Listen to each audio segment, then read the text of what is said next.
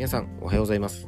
片山和沙がお送りする渡り鳥ズラジオ。3月28日火曜日今日も配信やっていきたいと思います、えー WBC が終わって早1週間ですかね。もうね WBC に出場していた各選手も、えー自分の本来の所属チームに合流して、えーオープン戦なりスプリングトレーニングなりに、え出場していたりもうすでに次の戦いに身を投じているわけですけれども今回の WBC って本当に世界的にもう大成功だったと思うんですよね。まあ細かいところで見るとこの「渡りドイツラジオ」の中でも紹介しましたがそのイタリアとかでは日本ほどは盛り上がってなかったっていうような記事を目にしたりもしたんですけどけど少なくても、えー日本北米南米あとはチェコとかね世界の至る地域で盛り上がってたっていうことも確認はできていて、まあ、その MLB のコミッショナー、まあ、WBC の責任者ですよねの方も、え信じられないくらいの大成功だというようなことを言っていて何がそんなに大成功だったのかなと何がこれまでと違ったのかなということをねちょっと考えてみたんですよ。でこれまでの過去4回の WBC と、え見比べてみても今回の WBC はなんかより純粋に野球を楽しめた大会だったんじゃないかなっていうふうに感じたんですよね。でその純粋に野球を楽しんだからこそその野球による世界のつながりができたなそういう風に感じる大会だったなっていう風に僕は振り返ってみると思って、まあ、その純粋に野球を楽しめたっていうところは余計なことがなかったというかなんかこれまでの大会とか振り返ってみてもなんか野球じゃないところでちょっとモヤモヤしたりちょっと敵チームとギスギスしたりみたいなところってあったじゃないですか。ね、例えば2009年の方でしたかね。確か第2回の方だったと思うんですけどその韓国代表が、えー準々決勝か何かで日本に勝った時に、えーマウンドに韓国の国旗を立てるだとかなんかその野球じゃないところちょっとモヤモヤが残るような言動行動が見られたりとか、まあ、日本もね今回の大会でもなんか旭日旗がどうのこうのみたいな話ってなんかあらを探そうとというか細かく見たらそういう話題もなくはなかったんですけど全然話題にはならなかったじゃないですか。なんかそういう国際的な政治的な問題が絡んできたりだったりあとはその過去第2回かちょっと細かいとこ覚えてないですけどアメリカ戦でしたかね完全なるホームラン今リプレイ検証があれば完全にホームラン、まあ、リプレイ検証なくてもホームランだと判断ができるような打球に対してファールと言われた、まあ、世紀の大誤審なんていうふうに言われてる、えー誤審もあったりでもそういう誤審とかってあの誤審さえなければっていうモヤモヤが残るんですよね。でそうなってくると真剣勝負にお水が刺されるというかあの誤審がなかったら打順も変わっていたしあの場面でこのバッターが出てたよねとかあの場面でこのバッターじゃなかったよねとか打順が1個ずれてたら逆転してたよねとかなんかそういうことっていくらでも出てくるんですよね。まあ、勝負の世界にそういうことを言っても仕方ないんですけどそれを起こした原因が誤審とかだったりするとやっぱりモヤモヤって残るじゃないですか。そういうことがもうほぼなかったと思うんですね今回の大会。まあ、その誤審に関して言えばテクノロジーの進歩によってリプレイ検証が行われるようになったことで今大会でもリプレイ検証行われていましたけどなんかそういうテクノロジーの進歩でも純粋に野球を楽しめる環境がやっと整ってきたんじゃないかなっていうふうにも思うしそうやって純粋に野球で勝負をして野球を楽しんでやった後っていうのはやっぱり相手にリスペクトとか敬意っていうものが自然と芽生えるしそれが勝ちだろうが負けだろう結果が勝ちだろうが負けだろうが相手へのリスペクトや敬意みたいなのがしっかり持たれるからこそ試合後にお互い、ね、握手したりとか帽子掲げて健闘をたたえ合ったりとか日本式で言ったらその頭をね下げてとか成立して頭を下げるとかなんかそういうところがしっかりピックアップされるというか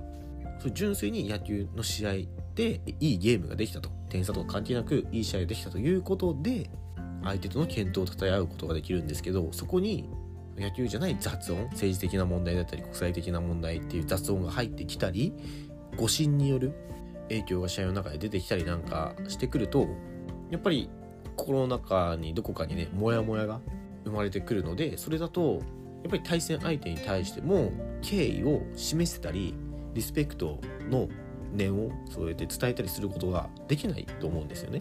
でも今回はそういうことがなかったからメディアでもなんかそういうモヤモヤするところが取り沙汰されたりっていうこともなかったですし逆になんか心温まるエピソードというかチェコ代表と日本代表佐々木朗希投手や大谷翔平選手との絆みたいなところがしっかりとピックアップされたりとかメキシコ代表監督アメリカ代表監督が語った試合は日本が勝ったけど今日の勝利は世界の野球界の勝利だっていう名言がね出てくるわけですよ。それは純粋に野球で勝負してきたからそこに政治的な問題だったり雑音とかが入ってくると素直にそうも言いにくくなりますし誤審とかで試合が決まった場合にそんな相手への称え方というか相手への敬意を示した言葉っていうのは出てこないと思うんですよ。メキシコ戦もアメリカ戦も1点差でとても悔しいと思うんですけどその試合が終わった時のそのアメリカ選手メキシコン選手の顔を見たら勝負には納得してるようなそんな表情にも僕は見て取れたんですよね。でその後のインタビューとかを見ていてもそのモヤモヤした感じがないというかもちろんそこに負けたことの悔しさはあると思うんですけどそれ以外はないというか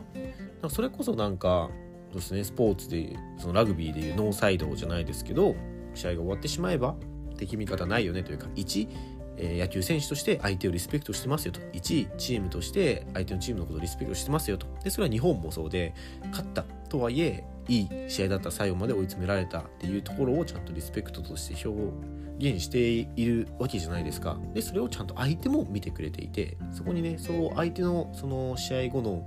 言動みたいなのを見る余裕すらあるんですよね。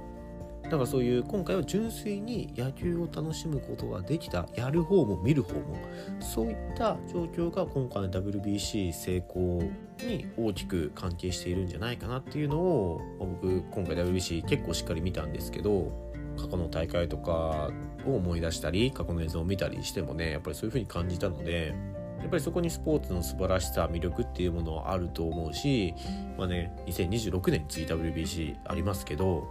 WBC という大会はそういう大会だと純粋に野球を楽しんで世界が野球でつながっていくそんな大会にこれからもっともっと、えー、成長していくと野球というスポーツそのものの価値をもっと上がると思いますしそれだけ魅力のあるスポーツだったらもっと人気も出てくると思うので今回の WBC というのは本当に転換期というかまたここから新しい野球が始まるくらいな感覚があってもいいんじゃないかなと。それだけ大きな成功を収めた大会だと思うのでいやこれからの大会ねまずは2026年 WBC ありますけどその前にもね実はこの秋ですよね確かね、えー、プレミア12の大会もあるとかもっとその範囲を狭めてみれば、えー、ヨーロッパでは、えー、秋9月10月くらいですかね、えヨーロッパカップが行われたりするので今後の野球の発展も十分に期待しながら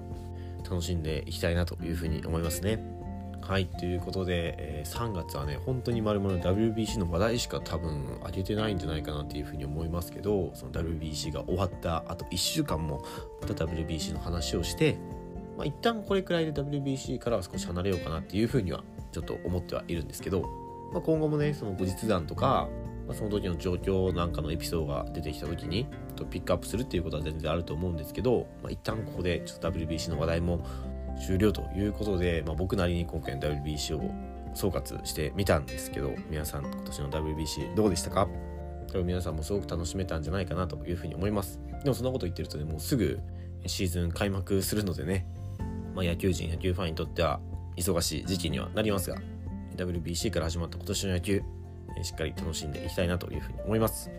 個人的にはねその僕もその野球の現場を離れて初めてのシーズンになるので、まあ、そういった意味でもその野球の見方も少し変わるのかなっていう楽しみとかもねあったりしてすごく楽しみではあるのでねしっかり楽しんでいきたいなというふうに思います。はいということで、えー、今日も最後までお聴きいただきありがとうございました。片山勝久でした。